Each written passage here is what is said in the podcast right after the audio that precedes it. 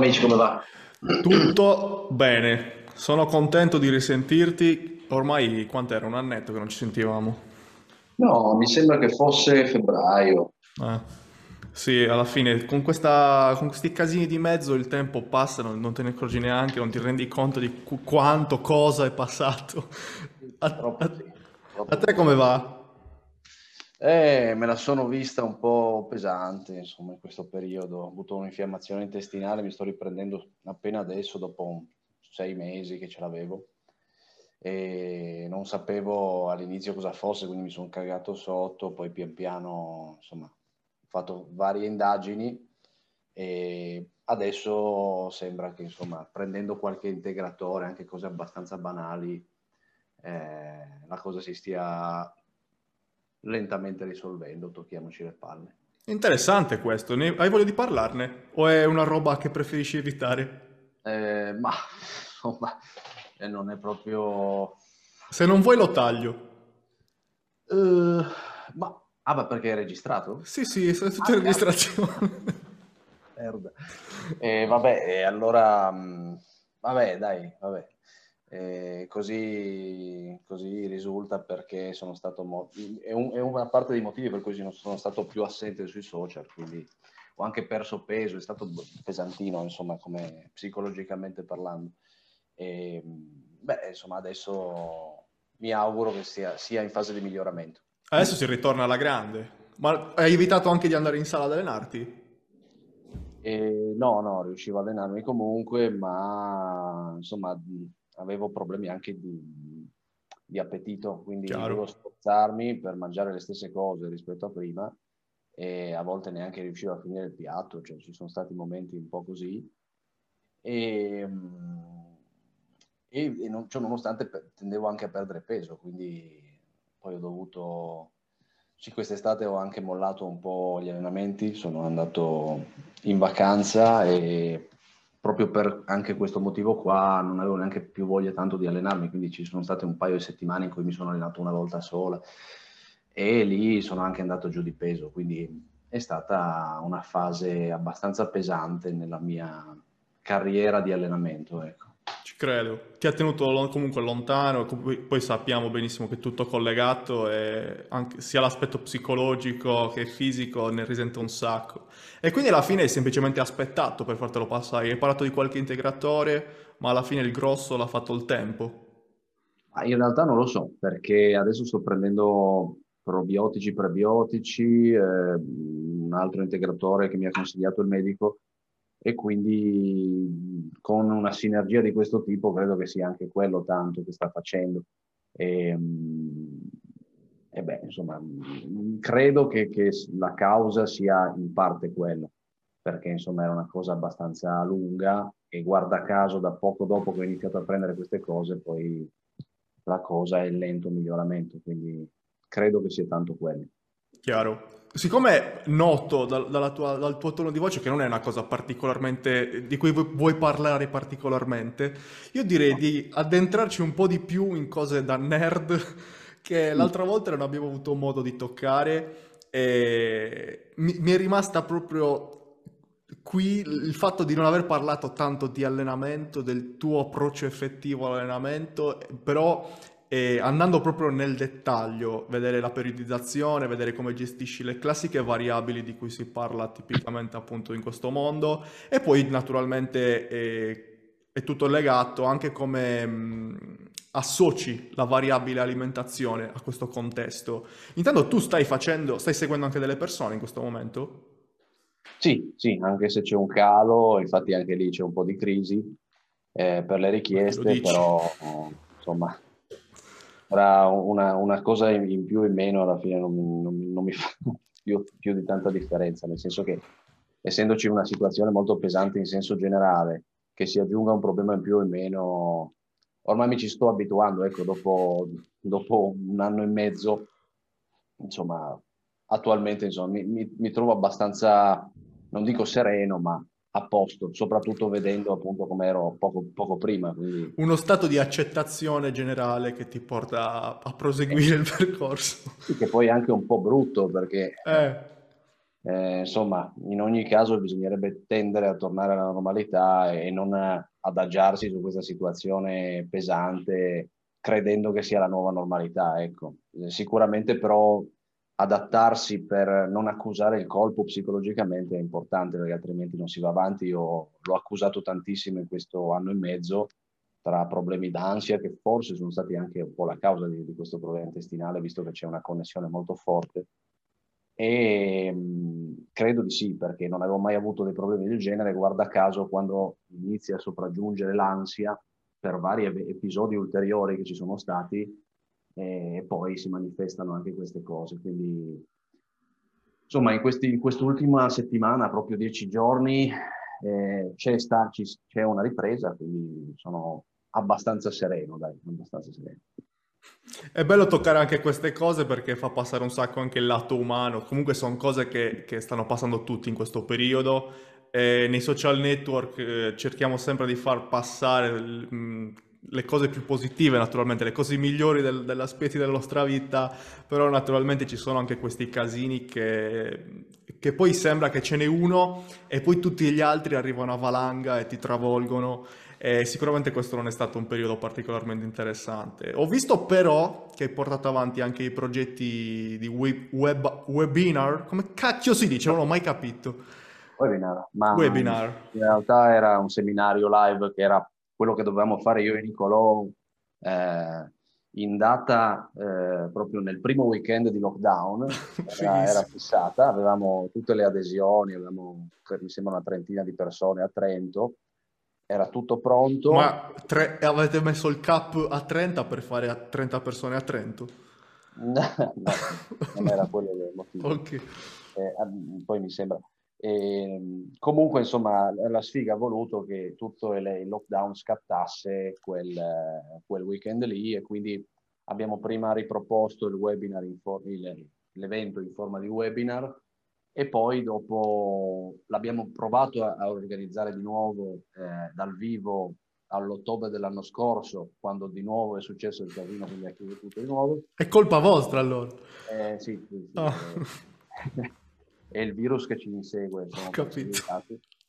No, questa volta ce l'abbiamo fatta e insomma è stata una prima esperienza, abbiamo avuto anche richieste per altre località, vedremo in futuro di organizzare altre tappe di questo, di questo tour, nel caso si trasformerà in un tour e ci risentiremo nel weekend per parlare del da farsi. Figo, fighissimo. E, immagino abbiate anche ripreso e messo online a disposizione il materiale. E sì, sì, c'è online sul mio sito, poi purtroppo un'altra delle sfighe che mi sono capitate in quest'anno è che ho trovato eh, due webmaster di fila che o mi hanno fregato soldi, erano totalmente incompetenti, oppure se la prendono un po' troppo comoda sbattendosene del fatto che io ci guadagno col sito, quindi ci vivo.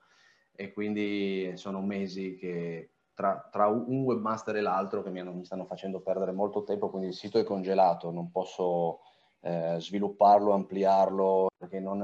adesso io sto continuando a scrivere articoli che poi verranno pubblicati, però eh, avendo il sito praticamente congelato sono anche lì un po' abbattuto da quel punto di vista, a maggior ragione perché ci ho perso parecchi soldi, quindi adesso vedremo con questi qua che stanno comunque tardando però è incredibile, questi webmaster mi stanno un po', un po deludendo come, come, professione, poi non saranno tutti così, ma il fatto di averne trovati almeno due di seguito eh, che hanno, mi hanno fatto avere dei problemi in questo senso. Mi, non è un buon segno. Esatto.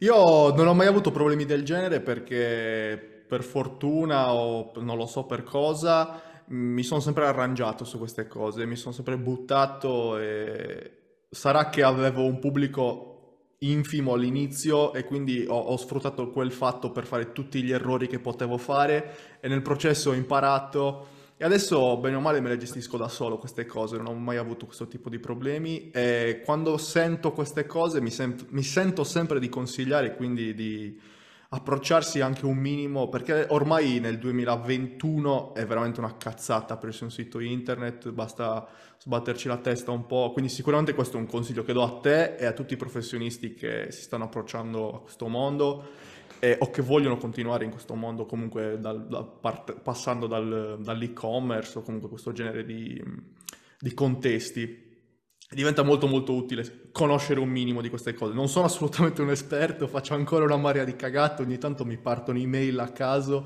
e la gente mi odia, chiedo scusa dopo, però ormai mi conoscono e, e ciccia, vado avanti così. Sì, io ti dirò, sono partito con l'idea che comunque fare qualcosa di professionale mi avrebbe portato ad avere un risultato molto migliore affidandomi a un professionista. Certo, quello sì. E tra l'altro risparmiando tutto il tempo che ci avrei impiegato per imparare io le cose. Quindi magari metti caso ci metto due anni per imparare come si apre un sito e-commerce, eccetera. Poi in ogni caso il, il risultato finale è pe- peggiore rispetto a quello che avrei ottenuto affidandomi a un professionista. Quindi avendo una base economica insomma, da utilizzare. Poter, da, potermi, da, per potermi permettere questa cosa ho pensato, vabbè, il professionista serve a questo, eh, sarà efficiente, invece non è stato così. si sperava, e, però. Eh, vabbè, insomma, comunque è stato un anno di crisi un po' per tutti, quindi alla fine non sono, non sono l'unico, ecco, mi, mi, trovo in compagnia. Lo accettiamo e andiamo avanti. Allora, che dici? passiamo, io direi di passare un po' al lato nerd del, del podcast, dell'episodio, perché mi piacerebbe un sacco parlare di allenamento, di variabili di allenamento con te, di vedere un po', di assorbire un po' quello che è la tua visione in merito. Io da poco ho ascoltato un podcast, un episodio del podcast di Domenico Aversano che era assieme a te, e avete parlato malissimo di Mike Israel, che è il mio pupillo incredibile. Io ho bias cognitivi che partono, che si accendono quando mi parlano di Mike Israel da far schifo. E, e, voi me ne avete parlato male, e ci sono rimasto malissimo. Stavo passeggiando, mi sono seduto in un angolino, mi sono messo così. E quindi mi piacerebbe anche andare verso quella direzione lì. Però prima creiamo un contesto, una, be- una, bella base di partenza, volume, intensità, frequenza, tutte queste variabili, come le gestisci tipicamente?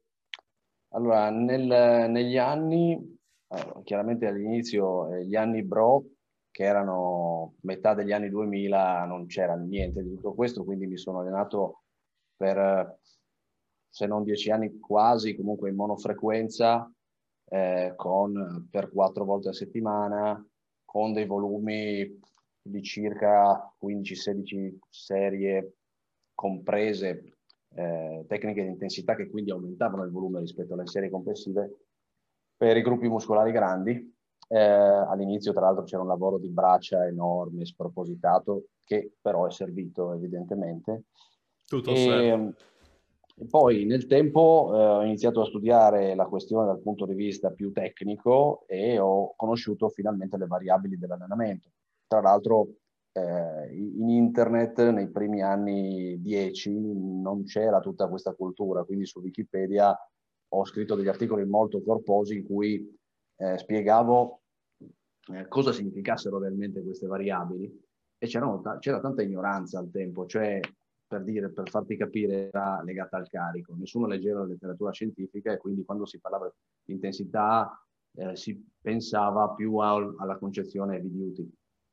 Comunque, eh, mh, ho iniziato insomma, a approfondire queste variabili, ho cercato di applicarle, eh, tra l'altro anche forte di un, un'esperienza con i corsi, eh, all'inizio in maniera abbastanza maldestra, nel senso che chiaramente è normale che quando si studia una materia all'inizio, cercando di applicare nella pratica quello che si studia, viene fuori qualcun, qualcosa di un pasticcio. E poi nel tempo mi sono, mi sono perfezionato anche perché ho studiato ancora meglio. Eh, anche qua è normale che all'inizio si studia qualcosa e poi nel, più passa il tempo, più meglio riesci a conoscere quello che stai studiando e a interpretarlo e ad applicarlo. E quindi eh, la domanda originale cos'era? Aspetta, mi sono... Delle variabili di allenamento, qual è la tua ideologia eh, sì. in merito appunto all'allenamento? Cosa pensi quando, a cosa pensi quando scrivi una programmazione? Ma eh, chiaramente la, eh, la scrivi per me o per gli altri? Per chiunque. Per gli altri, facciamo per gli altri. Sì, allora beh, la, la prima cosa è valutare eh, la frequenza globale, no? quindi quanto una persona vuole è disposta ad allenarsi nella settimana e in base poi a questo dato si costruisce tutto il resto. Perché mettiamo caso che una persona non è disposta ad allenarsi cinque volte, è ovvio che tu devi andare a ridefinire tutte le variabili in maniera da far rientrare volume, intensità, eccetera. E poi viene mh, la, la, frequenza eh, specifica, quindi quante volte stimoli lo, il singolo mm. muscolo nella settimana e questo eh, ormai la multifrequenza è predominante. Io tra l'altro anche nel, nel seminario con Nicolò sono stato abbastanza eh, ho cercato di sensibilizzare un po' alla, alla monofrequenza perché ormai nell'ambiente eh, si è proprio lasciata, cioè tralasciata completamente, dicendo appunto nel settore eh, anglofono, come immagino tu sai, viene chiamata bro split, la monofrequenza, perché ormai è spregiativo, cioè la monofre- chi si allena in monofrequenza è un bro, non capisce niente, la monofrequenza è inferiore, poi in realtà... e dall'altra parte però c'è anche da dire che quelli che noi chiamiamo, noi, che, che, vengono chiamati bro, si chiamano da soli pro, e quindi entra, c'è tutto un, un loop temp- che uno esclude l'altro e mai si trova un nesso tra le due cose, perché poi ci sono queste... Sì, è, difficile rimanere oggettivi anche perché esatto. siamo portati a prendere, a stare da, o da una parte o dall'altra. A me questa cosa non, non piace e quindi cerco di vedere un po' nel mezzo, no? Eh, la monofrequenza è chiaro che la ritengo, se dovessimo riconoscere quale delle due migliore, un gradino sotto, però questo non significa che non sia una, uno stile di allenamento produttivo. Contesto dipendente. Contesto dipendente, infatti ci sono appunto de, alcuni contesti in cui una persona che normalmente si allena in multifrequenza magari può fare delle fasi in mono. Eh, nel, nel, nell'evento che, che abbiamo tenuto spiegavo appunto che magari nelle fasi a basso volume dove è più gestibile gestire, o meglio, è più facile gestire eh, eh, una, una, monofrequenza, allora magari è più adatto. Mentre se ho altissimo volume a livello settimanale, è ovvio che mi conviene distribuire questo volume in più volte. Eh, quindi, insomma, ci sono tutta una serie di, eh, di criteri per valutare se la monofrequenza può essere... A puro il, proprio livello logico, se ti metti su carta e devi fare 20 serie per un gruppo muscolare, eh, magari potrebbe risultare più produttivo farne 10 in una sessione e 10 nell'altra. Se devi fare 10, 10 serie per... io parlo di serie, Mike Isdrat, per un gruppo muscolare, magari potresti farle tutte in una, in una, seduta. Alla fine mi sembra di aver capito anche che dal, dalle ultime evidenze scientifiche che non c'è tutta questa rilevanza nella vera e propria frequenza che si va a utilizzare, ma alla fine nel momento in cui si va a mm, contestualizzare un, una, una, quantità di, volu- di, di lavoro equiparata in entrambi i casi, e, che, e fare in modo che questo lavoro sia anche in un certo modo di qualità, il risultato non va a cambiare così tanto. Esatto, esatto, cioè a parità di serie allenanti esatto. eh, si è visto che non c'è, cioè sulla base de- delle evidenze attuali, perlomeno anche su soggetti allenati, che non c'è una differenza rilevante, quindi su queste basi noi possiamo capire che strutturare un, una monofrequenza comunque dà i suoi frutti. Tra l'altro c'era anche una importante indagine di qualche anno fa che aveva rilevato come tipo il 70%, se non ricordo male, degli atleti agonisti, dei bodybuilder agonisti si allenava in monofrequenza. Era una, un'indagine del 2013, quindi vuol dire che eh, insomma, sono passati un po' di anni, magari oggi il trend è cambiato, però per far capire come questa modalità di allenamento abbia predominato largamente negli ultimi decenni e abbia comunque consentito di ottenere dei risultati da agonista. Ai professionisti. Ovvio, sì, cioè questo non vuol dire che è una prova che sia migliore o uguale, però vuol dire che comunque funziona. Comunque io facendo, adesso un, ho una rubrica stupidissima sul canale dove cerco di dare più informazione possibile, mangio, mi alleno come e metto il nome di tizio. Se lo faccio eh, inerente a un bodybuilder professionista, l'ho fatto di Chris Bumstead e sto studiando alcuni altri atleti tra gli Olimpia magari, la monofrequenza è, è, la norma. È strano vedere un ragazzo che si allena in multi. Eh. Poi che sia giusto o meno, sicuramente da vedere, però no, non si può dire che non dia risultati, assolutamente. No, secondo me è anche un modo che tra l'altro ha alcuni mh, pregi rispetto alla multi per certe cose, ma è anche un modo stimolante. Io ogni tanto, dicevo anche al corso che ogni tanto mi piace riprendere la mono, fare qualche settimana, qualche microciclo in mono e proprio rievoco quelle, quelle sensazioni dei primi anni, quel pompaggio estremo, quelle cose bro, ma dopo tutto anche gratificanti e sicuramente anche produttive. Forse è più difficile strutturare un programma, diciamo, di performance, quindi non è solo stimolazione muscolare pura, ma anche progressioni con un criterio. La sostenibilità magari viene meno. Forza, sostenibilità anche sì. E quindi appunto eh, se uno vuole essere un atleta a 360 gradi, sicuramente la multi come perlomeno stile predominante è più indicata. Se uno invece vuole fare puro bodybuilding, secondo me potrebbe, senza alcun ehm, interesse nel diventare un atleta nel senso di gesto atletico, di forza, di performance, allora secondo me può, può rimanere anche sulla mono tranquillamente. È ovvio che così si preclude alcuni adattamenti che poi possono indirettamente permettergli di ottenere qualcosa in più anche dal punto di vista ipertrofico. Questo perlomeno in teoria, eh, perché poi è tutto da vedere, però ci sono delle, delle basi teoriche per cui c'è un vantaggio. Ecco. Assolutamente. Eh, una volta, io per esempio, ti parlavo, eh, avrei risposto alla mia domanda che dà il via a questa conversazione parlando prima di volume. Tu invece mi è interessato il fatto che sei, parlato, sei partito parlando di frequenza. Il volume invece come lo gestisci sotto questo punto di vista? Eh, il volume è un tasto un po', anzi forse è la variabile più controversa, proprio perché ci sono stati anche dei dibattiti accesi tra i tecnici, eh, tra Israel, tra Helms, tra McDonald's, che hanno tutti delle visioni un po' differenti. Parentesi, McDonald's secondo me è sottovalutato a livello di competenze sulle variabili di allenamento perché è più noto per eh, l'aspetto nutrizionale, però in realtà ha dato un contributo molto sensibile sull'evoluzione eh, della, diciamo, della, della, tecnica o del, del, della definizione delle variabili in maniera ottimale per allenarsi.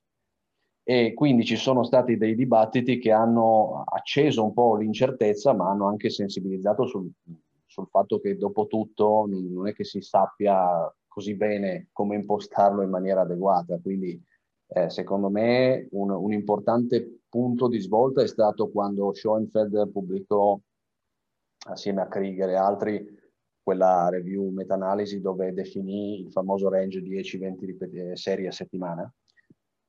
E, e, da lì, come parlavo anche con Domenico, secondo me va eh, va tenuto come punto di riferimento non in maniera letterale, cioè che non posso scendere sotto le 10 o non posso andare sopra le 20, eh, ma semplicemente appunto come un punto di riferimento, cioè so che quello è un range all'interno del quale sarebbe meglio tenersi e quindi magari su una media di 15 eh, si potrebbero strutturare gli allenamenti. Poi è chiaro che lì è venuto fuori anche il fatto, è stato molto messo in discussione il fatto che la dimensione dei muscoli non eh, vada a definire il volume ottimale per quel muscolo, eh, in parte perché le dimensioni dei muscoli erano, la percezione perlomeno era falsata rispetto a quello che eh, alla loro grandezza effettiva e quindi è venuto fuori che il deltoide e il tricipite sono grandi come il petto e il gran dorsale, una cosa del genere. Eh, il deltoide quindi, è il più grande della parte alta, una roba del genere. Eh, se non ricordo male, tra deltoide e tricipite sono i due più grandi, un poco più grandi del gran dorsale e del, e del gran pettorale, però alla fine anche là è un discorso che è un po' da interpretare. La cosa importante è semplicemente che la teoria di dedicare più volume ai muscoli, tra virgolette, grandi del corpo è comunque stata molto rivista, in parte per questo motivo.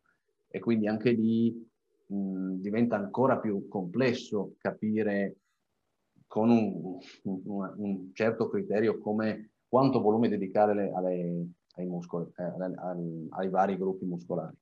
Però ritengo comunque che questo range 10-20 sia indicativamente quello all'interno di, di cui tenersi. È ovvio che, eh, di, questo, questo mi sono anche scontrato un po' con McDonald's, che invece negli anni è sempre stato più, eh, si è spostato sempre più sull'alta intensità e quindi basso volume, non è beauty puro, però diciamo che lui ha delle visioni più, appunto, molto più conservative sul volume e molto più eh, orientate sull'intensità di sforzo. Quindi eh, portare le serie alla giusta intensità di sforzo che gran parte delle persone sottostima, cioè per tra, tradotto, gran parte delle persone che si allena in realtà eh, ha una eh, intensità di sforzo delle serie sottodosata e questo compromette la produttività delle serie stesse, no? quindi non diventano allenanti o perlomeno ottimalmente allenanti come dovrebbero essere. Rido perché da poco McDonald's è un cagacazzo, si può dire tranquillamente. È un bipolare disturbato. perché, rido perché da poco appunto ha avuto un'altra diatriba con Israel in merito ai video che pubblicava Israel nel suo canale dove parlava di RIR. E eh. secondo McDonald's Israel sbagliava tutti i RIR e allora gli dicevo no, non capisci un cazzo di allenamento e allora si scambiavano le cose. Sì, ed effettivamente suoi, dalle sue critiche dell'anno scorso, se non ricordo male, McDonald ha pubblicato una serie di video in cui dimostrava cosa volesse dire allenarsi alla giusta intensità e raggiungere il vero cedimento, ma vabbè, questi sono un po' dettagli, nel senso che Israel eh, faceva dei video magari dimostrativi, non con l'intento di eh, dire ragazzi questo è il vero cedimento.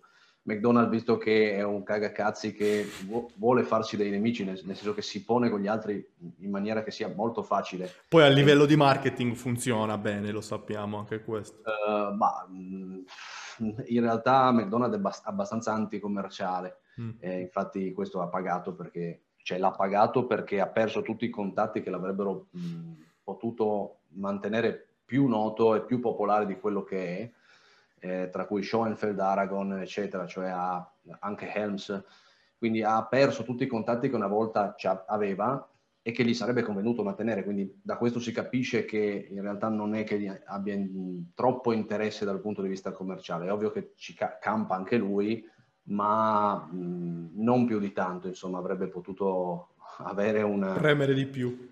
Sì, molto di più.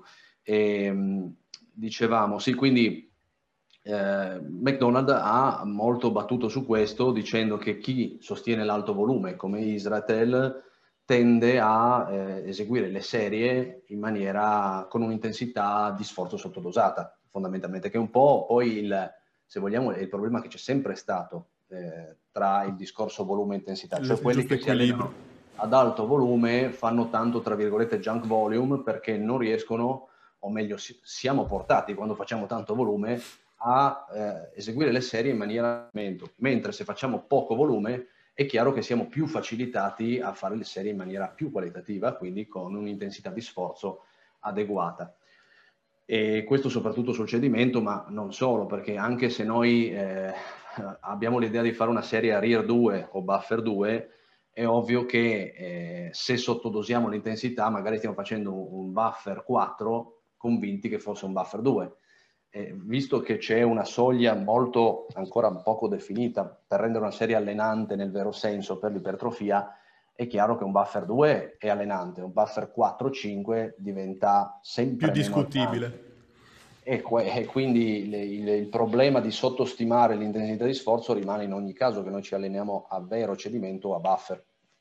E quindi, insomma, questo, questo eterno dibattito o ehm, conflitto tra alto volume e alta intensità è rimasto negli anni, dagli anni delle heavy duty o high intensity training degli anni 70, però secondo me eh, la, la, vedere nel mezzo poi risolve questa diatriba perché appunto alto volume e al, alta intensità nel senso di heavy duty estremizzano eh, il volume e l'intensità di sforzo rispettivamente, però Mm, credo che non siano, siano, ormai discorsi superati, nel senso che non, non, dobbiamo per forza andare a estremizzare certi concetti, Ci troviamo un giusto compromesso e quando abbiamo più volume regoliamo l'intensità, riduciamo un po' l'intensità di sforzo e quando abbiamo meno volume possiamo permetterci di spingere di più sull'intensità di sforzo. Che se vogliamo è la classica periodizzazione a cui siamo, che abbiamo studiato all'elementare. Sì, infatti, appunto, queste diatribe in realtà nascono da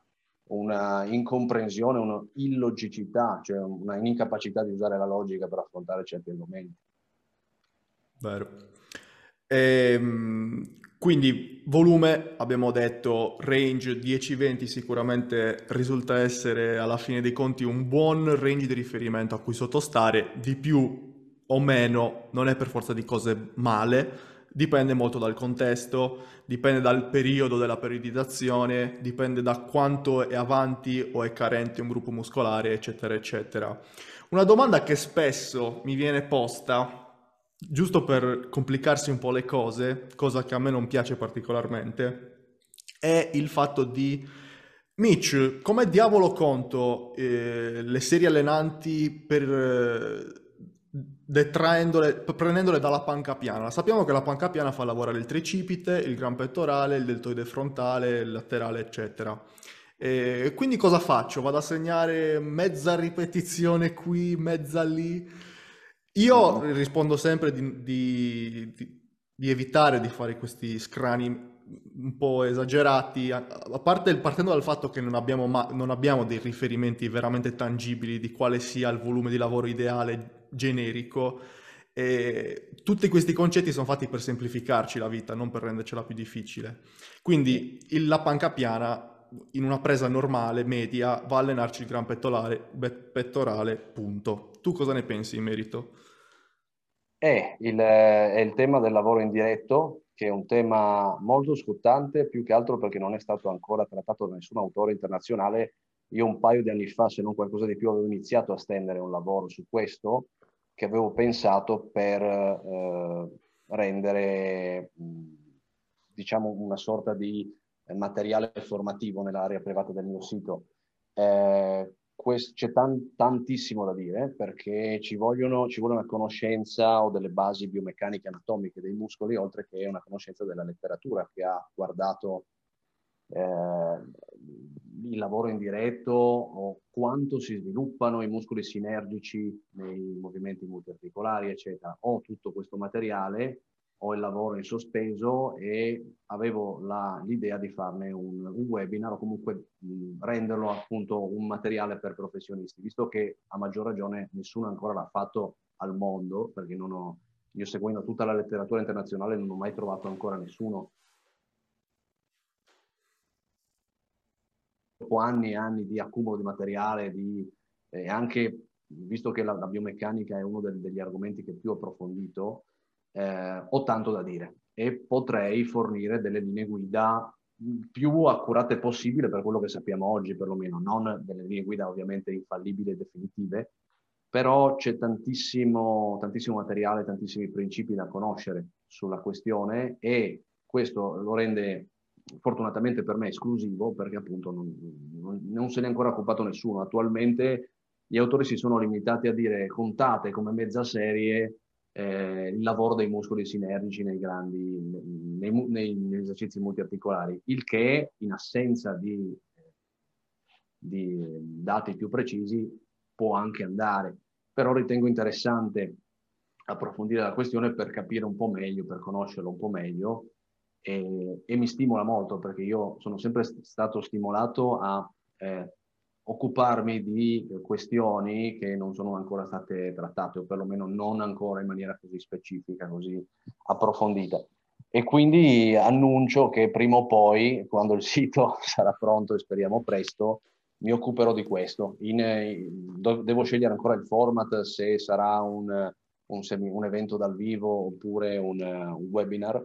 Comunque sono intenzionato a, a realizzare questa cosa. Figo, super interessante. Comunque non mollo l'osso, non lo mollo assolutamente, e cerchiamo di, di, magari raschiare un po' la superficie di quello che è il materiale che hai a disposizione, così andiamo anche ad accendere un po' quella fiammetta di interesse che sicuramente ti tornerà particolarmente utile nel momento in cui andrai a proporre questo materiale fighissimo che assolutamente vorrò eh, prendere come spunto per, per, produrre altro materiale e per lavorare al meglio anche io. E, ehm, allora, mettiamo sotto questo punto di vista. Abbiamo parlato di volume fino adesso, ok? Senza uscire dal contesto. Sì. Panca piana, secondo alcuni autori, ti va, eh, sì, ok, a dare una serie, ma parliamo in maniera molto molto idiota, ti dà una serie al gran pettorale e mezza serie al tricipite. Evitiamo gli altri gruppi muscolari per renderci la cosa ancora più semplice. Quindi secondo questo, questa teoria, io se faccio 20 serie di panca piana, ho fatto 10 serie per il tricipite e quindi non ho bisogno di allenarlo in alcun modo all'interno della, della scheda. Questo secondo me non è un ragionamento particolarmente interessante e produttivo. Secondo te? No, non lo è in parte, eh, o meglio, in gran parte perché comunque i fasci del tricipite coinvolti nella spinta sono alcuni, non tutti, e alcuni si sviluppano, alcuni no. Beh, Quindi... alcuni magari in, in, rap- in, rapporti, comunque il tricipite viene usato tutto, sia il capo lungo che il capo breve, che il mediale, o sbaglio. E c'è eh, soltanto il rapporto con cui vengono reclutati che è diverso. Diciamo che non entro troppo nel dettaglio. Perché... No, io voglio il dettaglio. Ah, so, diciamo che mi limito a dire che c'è un fascio di questi che viene sviluppato e gli altri no, o meglio non in maniera significativa. Ok, Quindi, perché l'altro prende più lavoro? Per questioni che magari non sono neanche note in realtà. Quello che a, me, a noi interessa è il risultato finale, cioè l'aspetto empirico della, dell'analisi, dello studio, e ci risulta questo. Quindi eh, già questo ci può far capire che eh, in realtà bisogna analizzare caso per caso il muscolo sinergico, valutando sia la sua anatomia, eh, quindi come agisce eh, in quel movimento, Chiaro. sia eventualmente, se ci sono, gli studi che hanno analizzato quanto si sviluppano questi muscoli sinergici in quel movimento. Eh, ci sono un, tonnell- tonnellate, no, però ci sono tanti studi che possono rispondere a tantissimi di questi quesiti nel contesto dei muscoli sinergici. Quindi, eh, anche solo da questo punto di vista, cioè dicendoti bisogna analizzare caso per caso, non si può fare di tutta l'erba un fascio, già qui crolla il discorso di, di, di dire conta come mezza serie eh, il lavoro in diretto. Ecco, questo, questo non si può fare.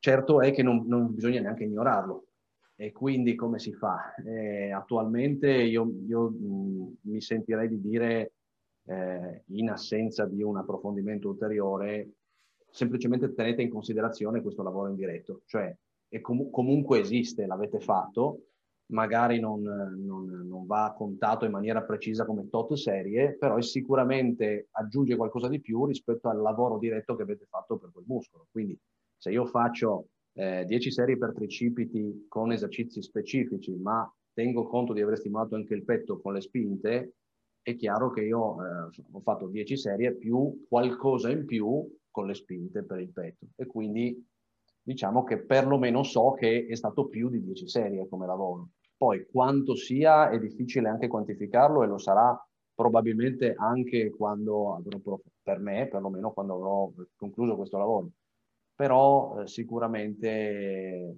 c'è molta incertezza anche perché non, non, non, non, se ne sa abbastanza. E diciamo che il mio lavoro cercherà di risolvere per quanto più possibile questa cosa, però secondo me appunto il principio fondamentale è questo, cioè bisogna considerare quel qualcosa in più che è stato fatto e non ignorarlo. Insomma, tutto qua. Chiaro. Va bene, allora lascio stare l'argomento perché vedo che non vuoi darmi troppe risposte perché le vuoi eh, tenere per te. Perché è esclusivo, no? E allora eh, l'appuntamento per questa domanda lo rimanderemo nel momento in cui uscirà questo webinar e allora lì cercheremo di dare qualche cosa in più, così ci addentreremo a presentare anche il, il tuo lavoro perché sicuramente sarà una figata e mi ha incuriosito un sacco parlandone così. Eh. E quindi abbiamo parlato di frequenza, di volume, indirettamente abbiamo parlato anche di intensità percepita, se vogliamo. Mm. E quindi abbiamo parlato di RIR, indirettamente di RPE, di buffer.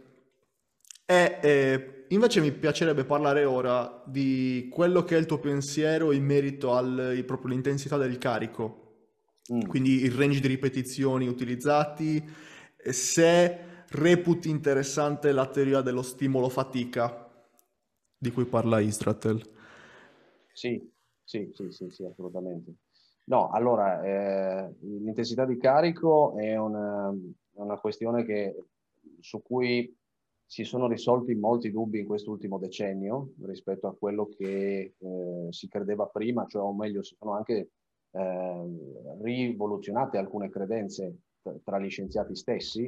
Una volta si credeva che eh, fossero necessari gli alti carichi per ottimizzare l'ipertrofia perché sulla base di un modello eh, della legge di Henneman si è capito che la legge di Henneman era interpretata in maniera parziale, magari qualcuno l'aveva già capito prima, chi è molto nella fisiologia dell'esercizio, del muscolo scheletrico, però un'interpretazione superficiale esposta anche da, dagli scienziati stessi del resistance training aveva un po' frainteso questo concetto, quindi quando sono stati condotti ulteriori studi un po' me- meglio mh, impostati per capire quanto l'intensità influisse, si è capito che anche altissime ripetizioni sono ugualmente produttive. Per eh, gli ascoltatori, scusa, ti interrompo un attimo. Henneman, il principio di Henneman è famoso per so, quel, se, quello che sembrava essere un tetto oltre il quale si sarebbero attivate tutte le fibre muscolari dell'80% di carico che avrebbe promosso il maggiore stimolo ipertrofico nel muscolo. Mentre adesso si sta parlando di range di, di ripetizioni molto più ampi rispetto a prima. Scusa, ti ho interrotto. Sì, sì, sì, diciamo tradotto in parole più semplici. Eh, si credeva che bisognasse fare 10 ripetizioni o meno, insomma, chiaramente anche non troppo poche, quindi neanche, eh, neanche 4-5, ma bisognasse eh, rimanere in un range relativamente ristretto di ripetizioni in prossimità del cedimento, questo è sottinteso, per, ehm, per ottimizzare l'ipertrofia. Si vide che non, si è capito che non era così, Schoenfeld è stato uno di quelli che ha più contribuito a rivoluzionare questo concetto e quindi oggi sappiamo che i range sono molto più ampi, però è rimasta la nozione, o meglio poi si è anche realizzato che comunque conveniva mantenere per gran parte dei, del, dell'allenamento nei range di ripetizioni che una volta si credevano gli unici produttivi mm. per uh, magari altri motivi. Quindi in realtà se uno si rimane nei range cosiddetti moderati delle ripetizioni o dell'intensità di carico, quindi da 8 a 12 ripetizioni a cedimento, buffer incluso, ehm, è sicuro di riuscire a impostare un allenamento in maniera molto produttiva. Tra l'altro evitando alcuni, tra virgolette, difetti che hanno i, gli estremi opposti, quindi la, l'alta intensità, i cariconi hanno il difetto magari di eh, essere intanto di, più difficilmente gestibili, ma di esporre molto a infortuni, di richiedere un buffer che mh, rischia di essere eh, anche troppo ampio rispetto a, a, quello che si richiede per ottimizzare l'ipertrofia. E comunque le serie ad altissima intensità di carico sono meno, eh, meno allenanti in ogni caso. E mentre le altre ripetizioni chiaramente sono molto più altissime, perlomeno sono molto più eh, dolorose, quindi è, è, è più difficile eh, stimare la soglia del cedimento oppure stimare il buffer corretto. Quindi se io mi alleno con uh, eh, 10 ripetizioni massime è più facile per me capire qual è il buffer 2, è più facile per me raggiungere l'effettivo cedimento. Se io mi alleno a 15 ripetizioni massime, un buffer 2 sarà molto più difficile da individuare, ma questo per tutti, perché c'è di mezzo l'accumulo di eh, acido eh, che appunto provocando dolore ci impedisce di capire bene eh, se noi mm, stiamo arrestando la serie perché stiamo soffrendo tanto, quindi abbiamo magari una bassa soglia, soglia del dolore. O per noi anche. Perché, sì, oppure perché effettivamente il muscolo ha trovato una soglia di esaurimento per cui non riesce più a continuare a lavorare. E quindi, eh, per riassumere, ma questa è, un, è, una conclusione che tra l'altro Helms porta avanti, ma non, è l'unico, anche McDonald's, ma probabilmente anche tutti quelli dell'ambiente più tecnico portano avanti, hanno, hanno giustamente eh, fornito delle linee guida per, per, per, ciò che in realtà gli allenamenti rimangano per gran parte eh, all'interno di questo range di ripetizioni moderato, che è un po' quello che si faceva già prima, solo che oggi si sa che possiamo fuoriuscire da questi range e comunque rendere gli allenamenti produttivi. Eh, poi ci sono altri motivi per cui può avere senso fuoriuscire dal range ristretto e quindi andare agli estremi, eh, però se uno vuole rimanere sul puro bodybuilding può tranquillamente rimanere lì, insomma, nei range moderati. Chiaro, condivisibilissimo. E alla fine sono anche le cose più logiche, la moderazione regna sovrana almeno secondo il mio punto di vista, tipicamente, raramente l'estremo ti porta ad avere più successo rispetto a un'altra cosa. E, ehm, collegato per forza di cose al range di ripetizioni, intensità di carichi, non si può non parlare anche della selezione degli esercizi che ci arriva sulla punta della lingua ogni volta che dici tra le 8 e le 12 ripetizioni, ma dipende anche dall'esercizio naturalmente. E questo come lo vedi? Squat, punk e stacco tutta la vita, immagino. Eh, cosa vuoi dire con squat, punk e stacco? Che sono gli esercizi imprescindibili che non si possono togliere in nessun modo dalla programmazione. A ah, proposito di moderazione. Immagino, spero sia una provocazione. sì. Ah, okay. Sì, no, no, questo è assolutamente una, un, una vecchia idea ormai smentita. È difficile perché non ci sono o meglio sì, ci sarebbero anche delle basi tecniche per dire che non è così, però veniamo appunto da un retaggio di decenni per cui sembra che questi esercizi fondamentali, tra virgolette, siano necessari per ottimizzare la crescita muscolare, poi in realtà è tutto molto discutibile analizzando semplicemente degli aspetti biomeccanici e anatomici. Eh, infatti qua poi si, ci si ricollega al discorso stimolo, eh, rapporto stimolo-fatica di cui parlava Israel, che è uno dei concetti che ho più apprezzato del suo lavoro eh, e che va a braccetto un po' con eh, il discorso di efficienza che invece eh, porta avanti Doug Brignoli, che è mm. questo esperto di biomeccanica di, con cui ho fatto anche la certificazione e ho dedicato un articolo mi sembra quest'anno al discorso di efficienza nel bodybuilding eh, cercando di codificare quello che significa sulle basi di quello che dicono appunto sia Israel che, che Brignoli. Dicono praticamente più, più, o meno la stessa cosa, solo con parole e concetti diversi. E il rapporto stimolo-fatica eh, indica eh, fondamentalmente il rapporto tra eh, la fatica generata dal, dal, dall'esercizio e, ehm, e la qualità che si riesce a esprimere per soddisfare le esigenze di chi vuole eh, ottimizzare l'ipertrofia. Quindi eh, lui eh, e non solo lui faceva l'esempio dello stacco da terra, per cui ha uno che è un esercizio con uno scarso rapporto stimolo-fatica perché genera un'alta fatica sistemica e ha uno, una, anche, anche, solo dal punto di vista biomeccanico ha una scarsa efficienza nello stimolare un muscolo o, o, un gruppo di muscoli selettivi, quindi si fa tanta fatica e poi alla fine l'intensità che viene espressa da uno di questi muscoli nello specifico rimane bassa eh, o, o perlomeno, perlomeno rischia di esserlo, quindi non vale più il discorso che ci sono esercizi che riescono a stimolare tutto il corpo se poi alla fine questi muscoli lavorano eh, il, il, lavoro diciamo, locale viene disperso e, e nessuno di questi lavora, in, realtà lavora in maniera localizzata, quindi ottimale, senza raggiungere, perché qua questo è importante, bisogna ragionare in ottica di intensità di sforzo, non tanto nel, eh, a livello di esercizio, ma a livello di lavoro del muscolo.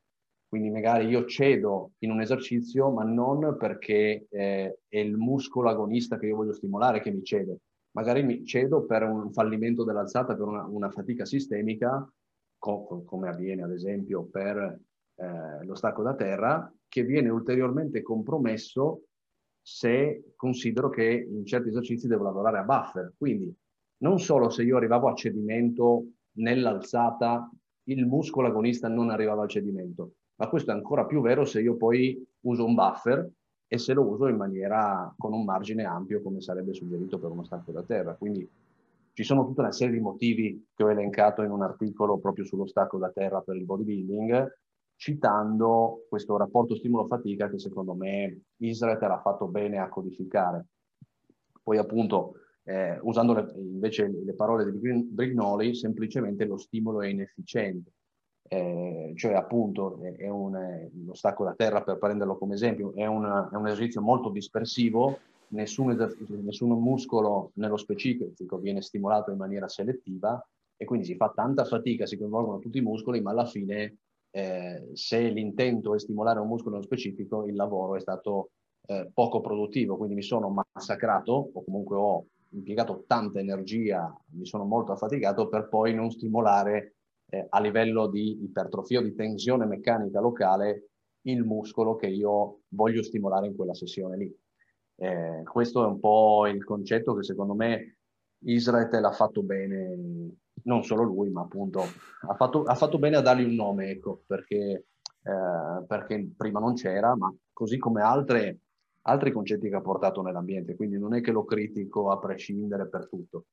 Sì, adesso ti sto stuzzicando, però immagino, cioè, mi sembra di conoscerti abbastanza da, da, vederti come una persona abbastanza intelligente da non andare contro una persona così a priori, immaginavo, adesso sto scherzando. Ah, va riconosciuto un, un, bilancio tra pregi e difetti di un personaggio, secondo me i difetti sono molto rilevanti, però appunto ha anche dei pregi. Ecco. È russo? No, è non è per quello. Eh, per quanto riguarda correlato, alla fine è tutto collegato, e l'argomento ripetizioni efficaci, che sono nettamente collegati a questo argomento di cui abbiamo parlato. La ripetizione efficace nell'ostacolo a terra, come diavolo fai a determinarla? Ecco perché magari la selezione degli esercizi dovrebbe essere collegata anche a tutte le altre variabili, compreso la ripetizione eh, efficace. Se dovessimo definire ripetizione efficace, come la definiresti? Beh, le ripetizioni efficaci sono considerate, hanno una loro definizione, o stimolanti o ipertrofiche, sono stati diversi autori che poi le hanno chiamate in diversi modi, eh, sono quelle ripetizioni che nella serie eh, devono essere raggiunte per renderla allenante per l'ipertrofia. Quindi se io non riesco a raggiungere una determinata soglia di ripetizioni di, dipendente dal carico che sto utilizzando, posso non accumulare eh, abbastanza di quelle ripetizioni che fanno la differenza per poi sviluppare l'ipertrofia. Eh, quindi il concetto è valido pur non essendo misurabile, perché non è stato abbastanza studiato ed è secondo me molto difficile studiare una cosa del genere, però, eh, però, il concetto è valido perché effettivamente se noi osserviamo che un buffer 5, non, e questo è osservato nelle ricerche, eh, un buffer 5 o 6 non sviluppa l'ipertrofia come un cedimento, allora noi sappiamo che questo gap, questa differenza di ripetizioni eh, che manca dal buffer 5 al cedimento fa la differenza, fa una grande differenza per sviluppare l'ipertrofia. Quindi, quindi effettivamente ci sono delle ripetizioni efficaci. L'unica cosa è che mh, qualche autore ha, de- ha, cercato di definire un modello mm. eh, che però eh, rimane discutibile perché chiaramente come tutti i modelli sono in genere dei tentativi di eh, costruire una logica per comprendere meglio come funziona qualcosa. Eh, ovviamente sono, essendo dei tentativi hanno delle falle o comunque possono essere discutibili, ma secondo me quello che le ripetizioni eh, efficaci hanno fatto di, di, buono come concetto è ribadire quello che poi in realtà già si sapeva prima, cioè che le, le ultime ripetizioni sono molto importanti e quindi bisogna raggiungerle prima del cedimento, stiamo parlando. E, e quindi, come dicevo anche in, in un articolo di, che, che, ho dedicato alla questione tre anni fa, eh, si ribadisce semplicemente che eh, con altre parole quello che si sapeva già fondamentalmente, Chiaro. in maniera più, più, accattivante.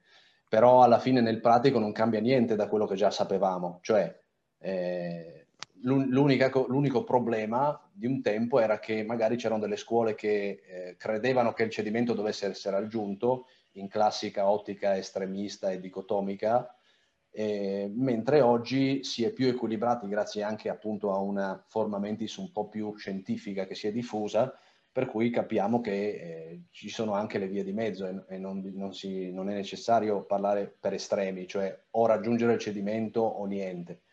Eh, e proprio per questo, considerando anche che il buffer 2 sembra essere produttivo come cedimento, viene un po' ehm, messo in discussione il modello stesso, perché se noi sappiamo che quelle due ripetizioni di margine non fanno differenza, può voler dire, ma questo poi bisognerebbe fare un'indagine ulteriore, eh, che, eh, che, non è che più ripetizioni efficaci accumuliamo e meglio è. C'è un limite. Rendimento ridotto.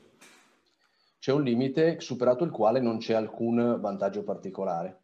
Quindi non è un rapporto, eh, una relazione dose-risposta, se vogliamo, no? quindi non è una relazione proporzionale. Eh, ma questo cosa ci fa capire quindi? Che non so quanto abbia senso parlare di ripetizioni efficaci quando già prima, o, o meglio, quando possiamo metterla in termini molto più semplici, non superare il buffer 3 per dire, che è un, è un limite indicativo, ma questo può essere sufficiente per dire ragazzi, non lasciate un margine troppo ampio prima del cedimento per rendere serie allenanti. Che io lo dica in questo modo o che dica accumula più serie e ripetizioni efficaci è semplicemente un modo molto macchinoso e eh, molto affascinante per dire la cosa in maniera più complessa.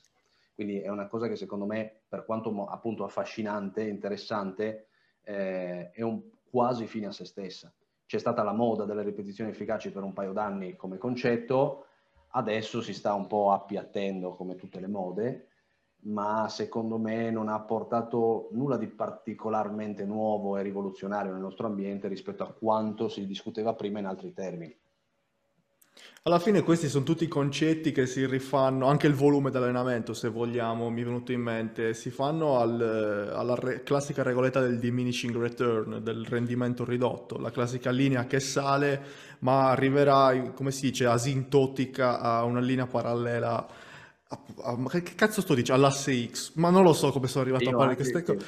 Comunque, per dire che non è che sempre più è meglio, c'è sempre un rendimento ridotto, appunto, è quello che volevo dire, in maniera molto più semplice.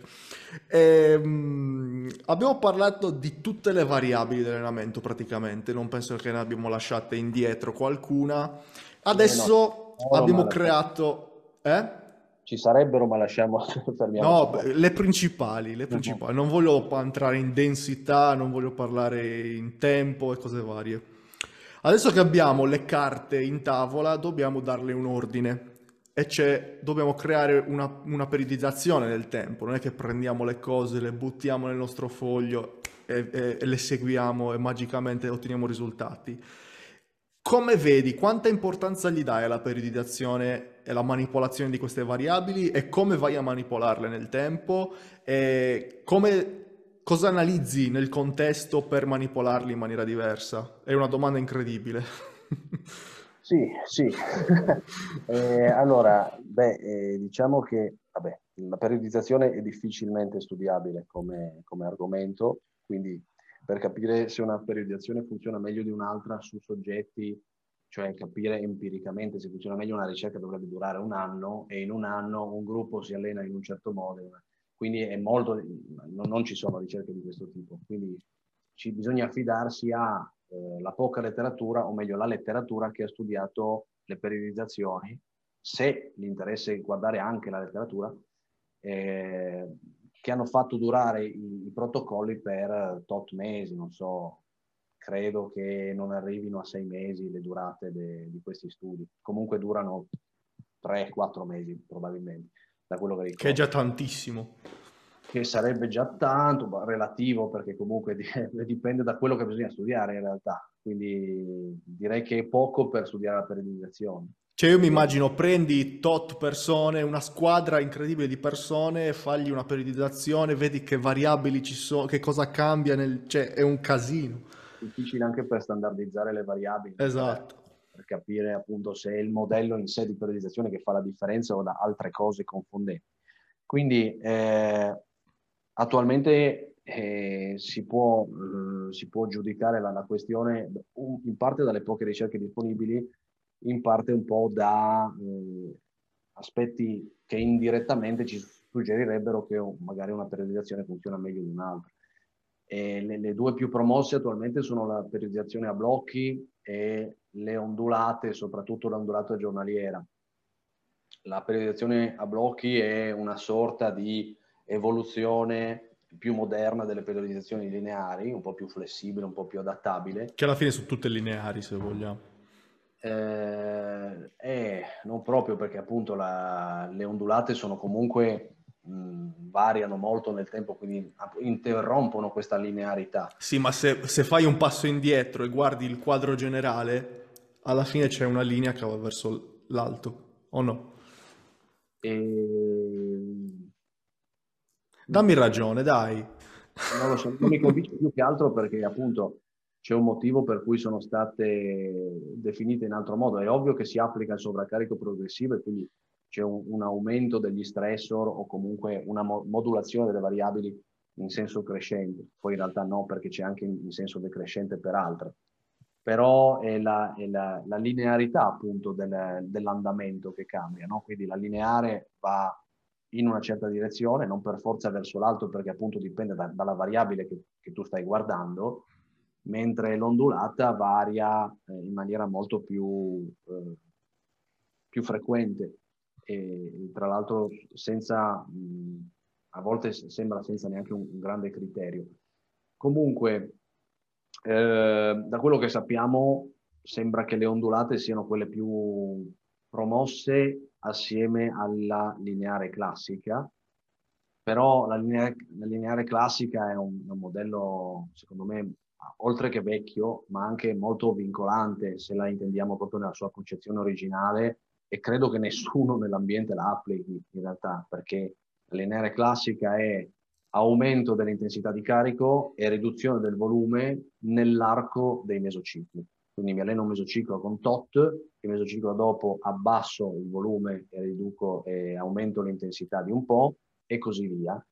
Eh, questo diciamo in, un modello semplificato magari appunto si adatta anche all'atleta, però diciamo che questo è il concetto e nel bodybuilding credo che nessuno l'abbia mai applicato perché è un modo di allenarsi oltre che monotono eh, anche non, mm, non, non, attinente a quello che i bodybuilder normalmente fanno e, sti- e al loro stile di allenamento. È ovvio che se poi uno fa anche forza, quindi fa un percorso diciamo più di power, power building o comunque guarda molto la performance, eh, come molti natural bodybuilder agonisti di alto, alto, livello magari lo fanno, però guardando anche i trend, come parlavamo prima della monofrequenza come eh, metodo prenominante, è difficile credere che, eh, che, la maggior parte degli atleti o comunque che, qual- che molti atleti adottino questa, questa modalità. Mentre il, l'ondulata, secondo me, è molto più interessante proprio perché viene incontro a quello che i bodybuilder già mh, fanno in maniera un po' più spontanea, no? quindi altera eh, le specificità e le variabili eh, nel, in, in, brevi archi di tempo. No?